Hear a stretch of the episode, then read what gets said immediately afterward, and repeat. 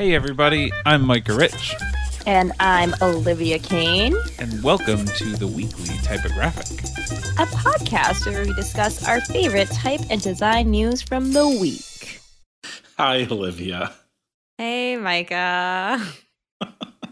Now that Arrested Development is back in my life, every time you say that, I now recognize that is Buster from Arrested Development. Oh my god. You hey, were, brother. You were up here saying, "Hey, brother." That's a good impression. You don't have many good impressions, but I'll give you that one. Shoot, I, I really thought last week that I was so good at Shaggy until you made me listen to myself, and then I was like, "Wow, that was bad. That was not good." I've been doing that my whole life. it's okay. It's okay. Good comic relief for the Valentine's Day episode. Well, Ugh, yeah, right. We've got some good stuff coming this week on the weekly typographic. We have a special guest for our nerd alert, which is very exciting.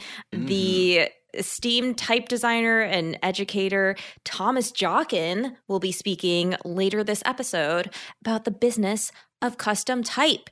He's talking about how to pitch type and type projects to either your bosses or to clients. And that is really the fundamentals of the workshop we have coming on February 28th with Thomas. And so it's like a great teaser into what you'll be learning in that workshop, different frameworks for understanding how to talk about the value of custom type projects to a client or to a boss potentially that you're trying to pitch. And very exciting. He's just such an expert on everything. I don't want to go too in deep now because you're really going to hear a lot from him later in the episode. I like that you're mentioning custom type, though. I think we maybe haven't talked about that positioning of this enough, but that's entirely what this is about, and it's great because it's it's the business side that nobody really talks about enough. We're gonna be talking about copywriting and how to talk to customers and stuff like that. So listen in at the end, and you'll get a lot of fun detail and even a couple tips that we're gonna be elaborating a lot, a ton in this workshop. So I'm excited for that. Exactly. All right, getting into our links. They are so exciting. I don't want to wait any longer. To- like this first one's intense. I mean, 10 out of 10 every single link this week. I think I contributed like two or three of these, or maybe all of them, but it's fine. so understands my. That's kind of where the enthusiasm's coming from. The first one, just like starting off so strong. It's from Typotheque, the foundry, and it is titled North American Syllabics Fonts Developed in Collaboration with Indigenous Communities. This is a project that I think us at the League have been following. We got a little bit of a teaser on the project back at Type Weekend um, last year, where, where Kevin King, the type designer who is working with Indigenous communities in Canada, talking about his experience of sending proposals to Unicode to amend and add certain characters. The whole idea of this is that unified Canadian syllabic fonts aren't necessarily the most supported in our digital typeface world. We can think about the idea that there have been indigenous languages in North America for a super long time and they're spoken obviously and they're written but having them into our keyboards is a whole different process. So Typotheque was working with Kevin King to work with these indigenous communities and go to Unicode, the people that are allowing certain characters to get into our keyboards to actually be typed with a font to add in missing characters for certain languages and to correct certain glyphs for other languages as well. And this is just like an example of how much we take for granted the fact that when we design fonts for Latin type, we can just like open up our font editor, select a predefined character set, and begin drawing. But typefaces with less support take a lot more effort to even get those character sets into a font editor in the first place. So mm. I think that this is really going back to the ground zero of figuring out how do we get more writing systems into Unicode for communities to actually be able to use them easily on a digital device. I mean, that is just like some bare bones that we take for granted that is so fascinating about this project. I will say, I think too, you know, if you haven't caught up on this type weekend talk or, you know, haven't heard of us talking about this before, the video on this link is a great way to catch up. You know, it's like 15 minutes long. So I guess for the internet, that's long, but it's not really that long. It's like, there's some beautiful shots in there that you'll appreciate the scenery and some beautiful interviews and some really clear descriptions of what the problem is here mm-hmm. of just these languages not being even supported in like you were saying the type design editors. So how are you going to make fonts for them? So this is just like a beautiful freaking well written and crafted explanation of the problem and what they're doing about the solution which is nice. It's not just like hey this sucks anymore. It's like hey we're doing something about this yeah and you can just tell this project probably took a long time to kind of get in the works. You have to talk to community members to understand the writing tools that they even use to write the languages and, you know, certain nuances within them. So I'm sure that actually took a long time to create a Unicode proposal. But then once the proposal was accepted, it was still another two years until there could be fully functional fonts. So it's just like a very interesting look into a very unique type design process, one that we don't actually hear about that often, but maybe we'll start seeing more often as we democratize type for a larger geographic audience. And we're probably going to be seeing writing languages get developed into fonts from so many indigenous communities that didn't before have that representation. So I think that's really beautiful. Yeah, great, great find. Well done, my friend. Thanks. Super excited here to give this project more attention, get more eyeballs on it for sure. The next article I am so fascinated by. It. Okay, so I feel like we've talked about this before. Yeah, we have in different ways, but this one I recently found this article. Sarah Hyndman in her newsletter. I don't know if that's because I'm a paid member or not, but she had the subject being like, can a font be racist? That's like such an interesting provocation to think about where that can go and fonts in general and how they can borderline offensive or be offensive outright with the way they look. So, the title of this article is Karate Wonton Chow Fun, The End of Chop Suey Fonts. And it's this kind of deep dive into the history of those really stereotypical quote unquote Chinese fonts with the swingy wedge shaped strokes that you've probably seen on restaurant signs, menus, and takeaway boxes or kung fu movie posters. That's what it says from the article. I think we can all kind of start to imagine this. It's fonts that are encoded with like an Asianness to it, which sounds terrible, but that is literally like think of your Chinese takeout box, you are thinking of the font. Yeah. They talk about the history, which mind blowing to hear this font's origins traces back to 1883. Like, what? That's pretty shocking to me. I didn't realize that type being expressed in that way is that old. And then throughout the 1900s, just used in so many offensive ways. There was a commercial distribution for it. There were certain names for the fonts. It was called Wonton, Peking, Buddha, Jing Jing, like to- totally like terrible uh, names that just like encompass a bunch of Asian cultures and actually don't mean anything in the end. If you think about like the name of the font, like they're just being like, here's an Asian word. Let's name this font that. That's that's freaking terrible. Anyways, none of this is that surprising, but it was actually like very aggressively used in campaigns that were very anti-Asian throughout the 1800s and 1900s. And then like terrible, but like in 2018, the New Jersey Republican State Committee used a version of it attacking the Korean American Democrat and said there's something really fishy about Andy Kim. Like, oh my God, who, like, insane. The fact that happened like four years ago blows my mind. Um, so it's like really you know, it's really kind of teamed like very integrated with politics and uh, American history and people using it to attack Asians. Um, and so, like, you automatically are like, okay, yeah, this font's racist. But what's interesting is that, you know, I think as we are kind of having a larger diversified design community what does it mean if someone that's part of the asian american community uses this font and can we start like subverting the original meaning of this um, to something different if it's you know kind of taken on by someone that wants to use it as a way to send something of a message that has some meaning behind it that's certainly not just like very one note. Um, so it's interesting, you know, thinking about can a font be racist? Maybe not, but the way it's used can be racist and can like, you know, reinforce racial stereotypes in a terrible way. And like, where are we? How are we going to move forward with these fonts in general? If we're even going to keep them, apparently Monotype still has several of these fonts in their catalog. Like, what does that mean? Should we be taking these down? I don't know. Big open questions, you know? This is real interesting. It actually reminds me of one of the type weekend talks that we reviewed too, where somebody investigated this in Indian scripts. Mm. And it's interesting to realize, you know, that was such an educational talk. I forget who it is. We'll have to look it up. But if you go back and listen to the type weekend favorites, it was one of my favorites. And it's, I didn't really think about it at the time, but how many different cultures are stereotyped this way. It references the pad thai typeface in here. There's these quote unquote Chinese typefaces.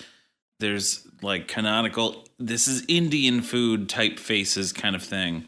I wonder how many other ones, I don't know, we're just like used to walking by and not thinking critically about. That's totally right. This is so ingrained in our brain, and we don't really think about it that much. If I even got a takeout container with this font on it, I'd be like, yep, that's my takeout container.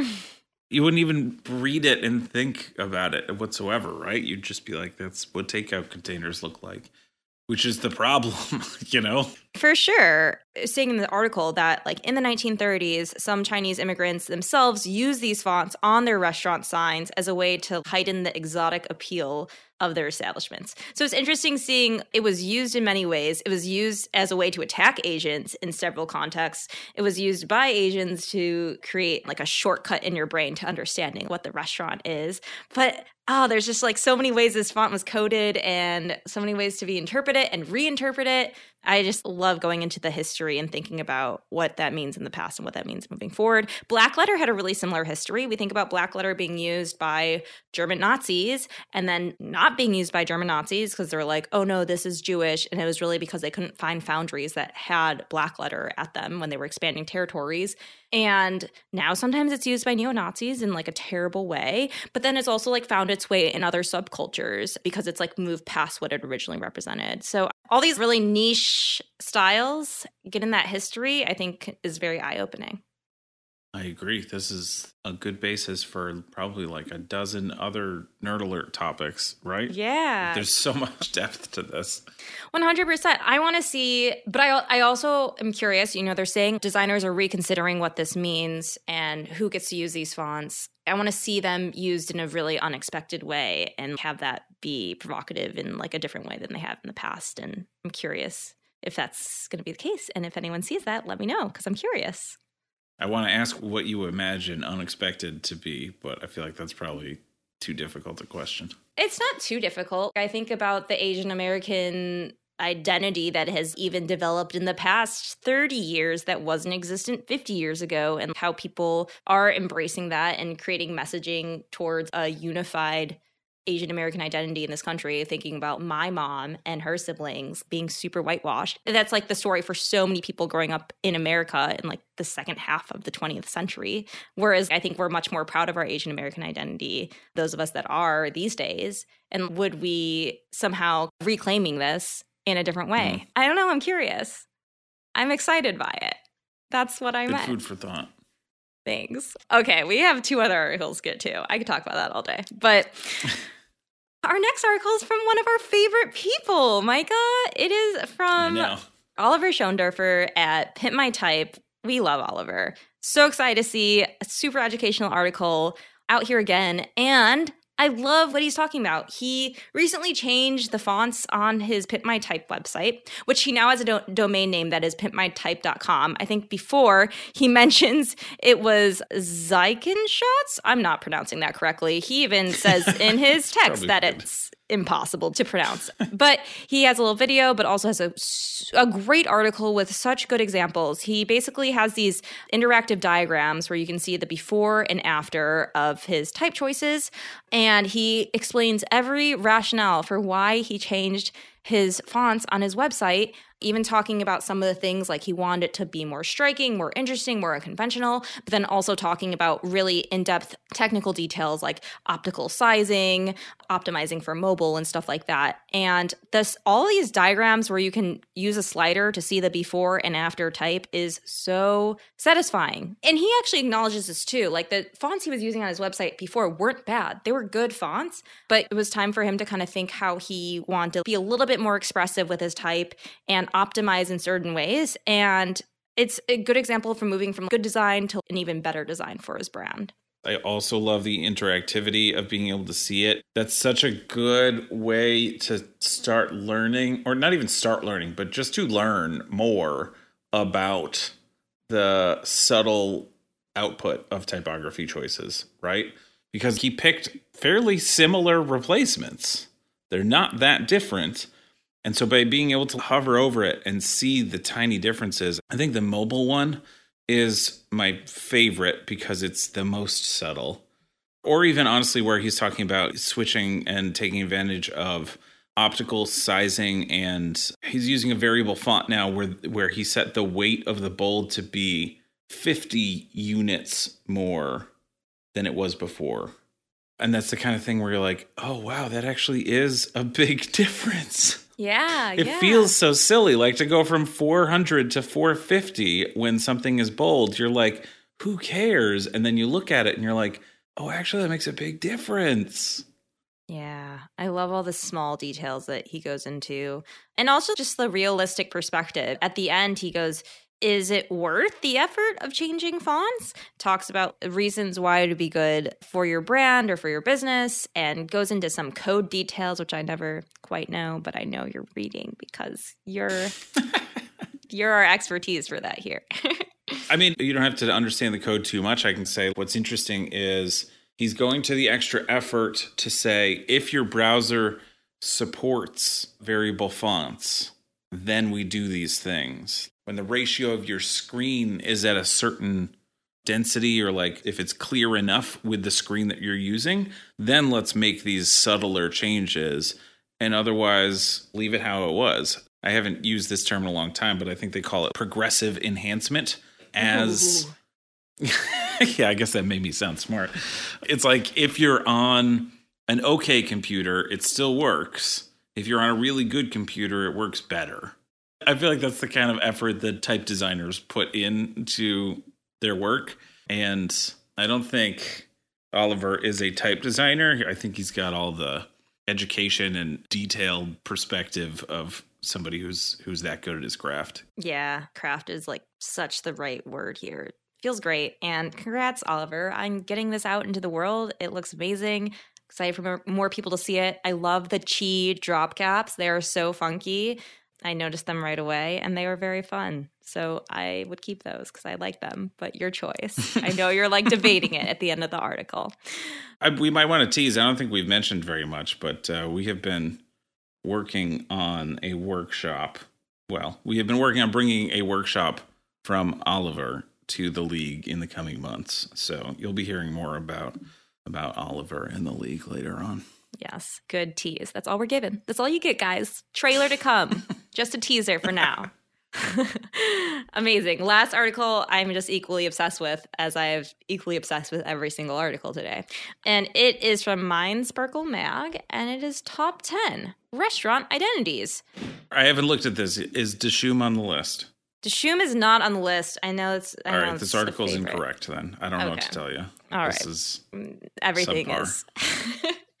it's a great little roundup of restaurant identities found on the web. That's pretty much it. I think they're all incredibly nice to look at. They all have different aesthetics, all feel very modern, I guess, if we're going to say if there's any common um, style here. Different types of cuisine, different locations these restaurants are in. You can even check out the agencies or studios that worked on these designs. I checked out a few. Something that I really loved actually is that I don't know if there's more than one, but one of them I came across was like a concept project for a restaurant, which hell yeah. You know, if you want to work mm. in hospitality design or restaurant design, concept something up for what you can imagine. And I think that's a great idea to like get your foot in the door in an industry or get noticed as someone did in this article. Just really interesting. I love that they mentioned at the top of the article how menus and stationery design have so much impact when creating an ambiance. And I totally feel that. Like even the textures on some of the menus or just the different formats. Like there's one teaser image that has menus stacked on top of each other and they're all different shape cutouts and colors. And even that is just very effective. I love a good multi paper stacked menu moment. I feel like I will take it and be happy. So as a customer, I I hate that actually. okay, but it's visually satisfying. It is. It looks very pretty. I like it. I feel the need to point out that you and I have been to this restaurant that is in Philadelphia called Via Locusta, right? I love it. And two of these kind of reminded me of that. And I, I remember going there the first time and being like, I'm going to save a card because Olivia is going to want to go here just for the menu, how beautiful the typography is. Mm-hmm. And I feel like the Federal by Yes. Continua Studio combined with Aqua Tinta, the one right after it, it's totally those vibes. These like kind of I don't how do you describe these things? I don't even know. Like what are they referencing? highly elegant. Like the proportions of the agua tinta type with the really, really wide G and like the skinny other letters. It's like the Art Deco proportions with the classy serif, like sharp serif type. I feel like Viola Cruz does all about that too. And that is a way to my heart if you're serving me a nice meal. a good menu, a good typography. Yes, that's the standard tie. So if you can't if your meal can't match up to this, don't bother with the design. You need to have good and Via Locusta did, but it'd be extra disappointing if you had this like beautifully designed menu identity and your food's like meh. Yeah, I agree. Touche, as they say. As they say, Micah, in your world with all the aliens. Cool, fun article, though. Good find, good find, good find. All right. Joining the podcast today, we've got a special treat. Thomas Jockin, who I know we have mentioned a million times on this podcast before, the founder of Type Thursday, a design teacher in New York, and a professional type designer in his own right, is teaching a workshop at the end of the month called Preparing the Perfect Type Design Pitch and we figured you might want to hear a little bit more. So, hi, Thomas. Hey, Micah. Hey, Olivia. Hey. Awesome to have you here with us, and hopefully to everybody else, put a voice to the name that we always mention. Good one. so, what the heck is this workshop all about, and where did the idea for this come from? Well, I mean, first of all, one, I love the league. I've been a huge fan of the league. I've been kind of a secret member. I feel like in the background Mm. supporting all you and the mission of the league. And the main purpose is to bring type, people who love a type, or people who may think they may not be for them, and they need that kind of guidance to get into the get their foot in the door. I think the league is a great platform for people to get their toes into type and everything around type because it's a fantastic platform and it's something that I think need, we need more people to be involved in. So the first question is the workshop is the idea of we have people learning about type design, how to make fonts, and it's awesome. A great hobby. It's a very fun thing to do. But what about going from just a hobby to something real? Maybe not a full typeface design, but actually getting your work not just on your laptop or on your Dribbble account, but out in the world, on a magazine, in a book, on a web page, on a branding assignment, on a logo. How do you get there? How do you get from dabbler to document, right? To kind of go into something real in the world. And I think that's a very different discipline than or skill set from the making of a font or working on a piece of lettering, for example. We have to work with people and we need to go from something privately you're making for yourself and sharing with your friends and family to something that's in the world that's being produced in all these different platforms. So to do that, you generally need to inspire, convince, and corral your clients, either clients or your boss, if you work for full time, to believe in you and believe in fonts as something useful for them. So that's a skill set called pitching. So that's why perfecting your pitch to make an awesome typeface design project or a font or a piece of lettering, a couple letters. There's all different scales that we can think about. But the idea is how can we inspire your clients or superiors, coworkers, or something in your team to see the value of type design. So that's the inspiration behind it. And, and my favorite parts, my favorite projects I've always had is when I've had proactively presented to clients as big as Google and as you know as, as some high-end fashion brands, for example, on this is where we think your design can go. All right, seek to understand the client, understand what they're trying to do, and I paint them a picture about how design and how type in particular fulfills something they're going for. And that's an amazing experience that you get to go from just imagining things to painting this picture to a client to then actually seeing it out in the world. It's a, it's a very beautiful thing. I think that's a very powerful experience that I want to share with the league and people who care about type. I think that's a really powerful skill, and I'm excited to have the opportunity to do so later this month. I don't know if everybody out there knows necessarily, a bit, but one of the most interesting things for me about this is you have taught me a lot about business. In the last workshop that we did was focused around the business of being a designer in the industry and how to price yourself based on value to a client and like the different modalities of pricing, right? And that's this whole other side of being in the design industry is whether it's like being a full-time freelancer or like, you know, a random project on the side that you want to get paid for, the business mindset is tough to just know. And I feel like you have to find people who can help you understand it in a way that actually makes sense to you. And I'm excited about you teaching this workshop because you have so fundamentally changed the way that I work in the industry and like think about pricing and business and all of this all this stuff.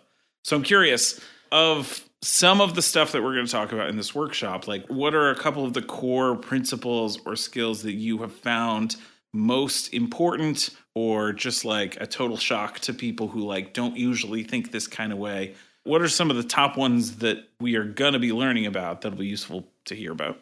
That's a great question, Micah. I mean, the very first thing, it's it's fun. It's it's what I love about business. It's always sometimes obvious things when we say it, but then we don't actually live it out. And just being mm. said out loud really has huge impact on your success rate and working with clients or in business in general in life. And then the basic example is I call it the U to I ratio. So when you're communicating with people, look at your transcripts of your conversations. Email is very easy to do this because you have a, a written record. Look at your emails to your clients or your coworkers. Count how many times you're saying I or singular, uh, it's about you. I know this gets a little confusing, but when you're talking about the I form of you as a person, as the designer, versus how many times you're referring to the client. So it's an mm. I to you ratio. I promise you, most people, you'll be shocked how often are skewed in their email and their communications to be I centric. Like I can do this for you. I have these skills that you know I can perform this thing for your project versus you could benefit from this project in this way or you could walk away with these things or you need xyz right well, that's one one step forward, right? That's pretty good. That's a good first step. So, first of all, once most people talk about are too self centric in their communication to other people. So they're not putting themselves in the shoe of the other person. Empathy. That'd be a way to put it, right? Another mm way we can talk about it. I just like using a U to I ratio because we can count it. You can literally count how many times you're referring to your uh, yourself, the I mode, versus you. How you're, you're oriented towards another person, communicating to them what their need, and that's the first step. That's the first one. So a general rule of thumb, eh, you have to be at least a two to one ratio, meaning for every one time you talk about yourself or something I-centric, you need two of the other party. That's the minimum. That's a good first rule of thumb. If you can't even do that, you're not in a good spot because you're not even thinking in a mindset. It's a sign that you're not thinking about the other member. Because fundamentally, the biggest, when you said before about, you know, again, the idea of business and not being kind of understandings about it, I think a big one is a lot of times people think business is extraction, it's taking. First of all, no one's going to take anything from you. You're not going to get anyone from anything from anyone willing, unwillingly. That's all these things. Like that doesn't work. right. It doesn't work. It's those are illegal. For anything to happen, it's going to have to be mutually beneficial. You're going to have to give an action, and that's actually another secret weapon. Not even weapon, but just insight ultimately you have to actually frame it to that they're getting more from the deal than you are. Everyone kind of thinks like that's part of the problem. I think people kind of get tripped up when they get I centric. Then they think, oh, I'm getting all this. So I'm extract, I'm like taking advantage of them, exploiting. I mean, yeah, if you're I centric, then yes, you're not even seeing how you're benefiting the other members, the other counterparty, and what they need and what their concerns are, or their anxieties, or their troubles, or their stressors, which now leads to the third principle, which is focus on the pain and promise the pleasure. So the idea is everyone has anxieties, everyone has concerns. No one lives a perfect life where we have no anxieties, no stressors, no problems. Everyone has a problem. The question is, do you know what it is or not? That's ultimately the concern working with clients or bosses. Everyone's got a stressor, everyone's got a problem. That's a good place to start, but also you don't want to end there because then you're just a party pooper. No one likes negative Nancy's. you can't just leave it at you got all these problems. So good for you. You then also need to offer, I don't want to say solution because that's normally how it gets talked about, but a benefit. And by the way, that benefit doesn't necessarily have to be purely a business protocol, like you get this efficiency, all the other stuff. Like that might be in the equation, but we're designers. We make things beautiful. We make things inspiring. We make things captivating. That's good mm-hmm. too. There's nothing wrong with that. In fact, that's what I'm saying. That's why a lot of designers kind of like underwrite their value because they don't understand that those things are very beneficial too. That's not just raw commerce of utility and efficiency. Those are important, and those are those are going to be part of the conversation. But that's more resolving pain. It's like getting you to neutral state. How can you inspire someone? How can you captivate them? How can you see something more in business that or in this exchange? That design is not just stuff. Here it is. It's not just you buying like making things just to be bought there's a story to be told and you as a designer have the opportunity to do that you can make a story about it's not just you're not just making a font there's some focal type for example. He doesn't just make fonts he tells stories. The font mm. is part of a story. And does make that makes his products so much more inspiring. That's just one example. So that was so i've had to summarize what are the three kind of three principles to walk away with from here? A u to i ratio? Are you self-centric or are you other-centric? Empathy you know way you can put it. Are you focusing on the pain and promising the pleasure. So basically, where you're looking, understanding the concerns and stressors of your client or your coworker or your superior, and how can you craft a story, craft a story that inspires and captivates and motivates. I like that. And obviously, this is just a kind of a tease of many of the things that we're going to be talking about. And what I'm kind of looking forward to is hearing a lot of your actual insight in the projects that you have pitched, which, you know, I'm sure will be anonymized and whatever, because there's always some sort of NDA and kind of. Of course, NDAs kind of and whatnot. Right. But I think it's going to be really useful in this workshop to hear your actual experience, which, you know, it's just something like you don't get a lot of. yeah. Hearing a professional's actual experience here's the principles we've distilled it down to, but like here's some times that I applied it, and here's how you can apply it in an actual scenario. I'm curious once you know micah mentioned applying the scenarios i was like okay that triggered something. When we first talked about this workshop i was like type design proposals might seem like this big scary intimidating term. And there's a bunch of people on two sides of the type design field. There's like the people that are benefiting from the mass education we're having on creating typefaces. And there's the people that are already creating typefaces and have a business. And it's kind of hard to bridge that gap. And i think that's what this workshop's going to do which is very exciting. Could you give an example of times in the past when someone that's not necessarily a full time type designer has used kind of a type proposal to create a font, but isn't necessarily doing it for huge clients or something like that. It's maybe more of an approachable kind of project that someone could imagine themselves doing. Yeah. I mean, the first thing is that you don't necessarily have to make full typefaces. That'd be the first answer to that question. I've heard there's I know colleagues as well as myself who done just numbers, for example, numbers for a watch or initial capitals for illustrations for a book, for example. Those are type applications. That's the first thing, right? In terms of bridging, I agree with you absolutely, Olivia. There is definitely this bridging of the gap. Dabblers, the getting in, you're just exploring, you're getting into it, and the type designers who are making fonts and retail. There is a gap, there's a separation, but I think the brief is the middle ground because you can hit this as small as literally a bunch of letter, a bunch of glyphs, very small control set, or do a full family like monster projects that are huge at the same you can the same structure applies for both. Just the degree of complexity is a difference of what you're talking about.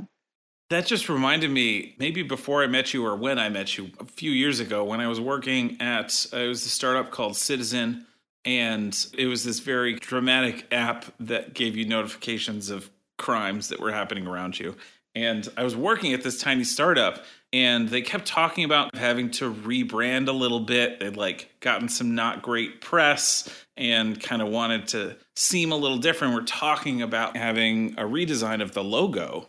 And I remember being like, well, shoot, I know about typography and I've designed a few letters it was a very kind of Hollywood esque thing that I was trying to portray of like, oh, we could go in this direction and make it seem real cool. And I illustrated it by like making those few letters and showing an example of what a new logo could look like and trying to pitch it to them and really not understanding how to pitch it to them where like I knew it was a good idea and a cool direction, but didn't know how to show them why it was worth doing.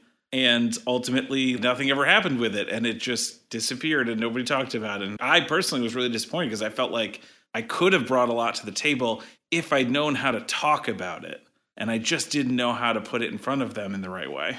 Yeah, absolutely. It's amazing what the right framework gives you in terms of how much more powerful you become in terms of your relationships to other people, right? Because the things that instead of being frustrated and flustered, that you just you wish these people could get it, especially if they're not designers themselves. So you gotta talk cross discipline or across the aisle, metaphorically. It's a big difference between just kind of hoping and praying that it's something we just throw stuff against the wall, it sticks, versus having a system that at least makes it more rational and more logical of a I'm not sitting here saying you're going to get every pitch is going to be a slam dunk. No one has a perfect record in pitching. That's part of the nature of this. But at least it's rational and it has a stronger probability of success. I'm so excited about this. I think that this topic is pretty rare to be talked about and taught about in the type education sphere. So it's just like a really unique opportunity to learn about something that you are an expert in, Thomas. And I'm just so excited for people to absorb that expertise. Thank you. As you can tell, I'm very animated. It's late at night. I had a long day, but I still get very animated about this topic because I think it's a very, yeah, as you said, it's very rare for these opportunities to share insights and so I think I really believe in giving back to the community. I've been in this industry for over 10 years at this point, and there's a lot of mistakes. You know, basically, you can learn from my mistakes. You don't have to go through 10 years of making mistakes to get to the insights I have so that we're going to all be better off as a community. When we share information together, we can be better off by just even simple exchanges like this. So I'm really I'm looking forward to the workshop later this month. I like it. And so for everybody out there who's been listening and it's like, "Oh, you know, I'm kind of interested." We're going to be including the link to the workshop in the newsletter so that you can go grab a ticket first. It's going to be a sort of a different format than we usually do too. So it's going to be on a weeknight evening so that hopefully you can kind of fit it into your week a little bit better. It's a little bit more affordable than our usual workshop, and it's kind of going to be a fun little evening session of, of learning how to pitch. So thanks a bunch for coming on, Thomas, and talking us through some of the highlights. You bet. Thank you for having me. I'm really looking forward to seeing you all later this month. All right. Bye, everybody. do do do do do do do.